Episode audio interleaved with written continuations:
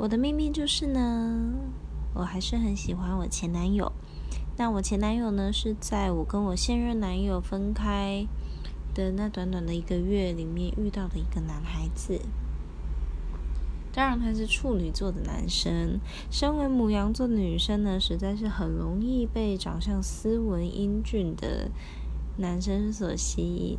那我跟现任男友已经在一起五年了。不过呢，让我最念念不忘的就是，虽然他斯文，不过是个败类，所以我就称他为斯文败类。真的是挺坏的，不过我就是喜欢。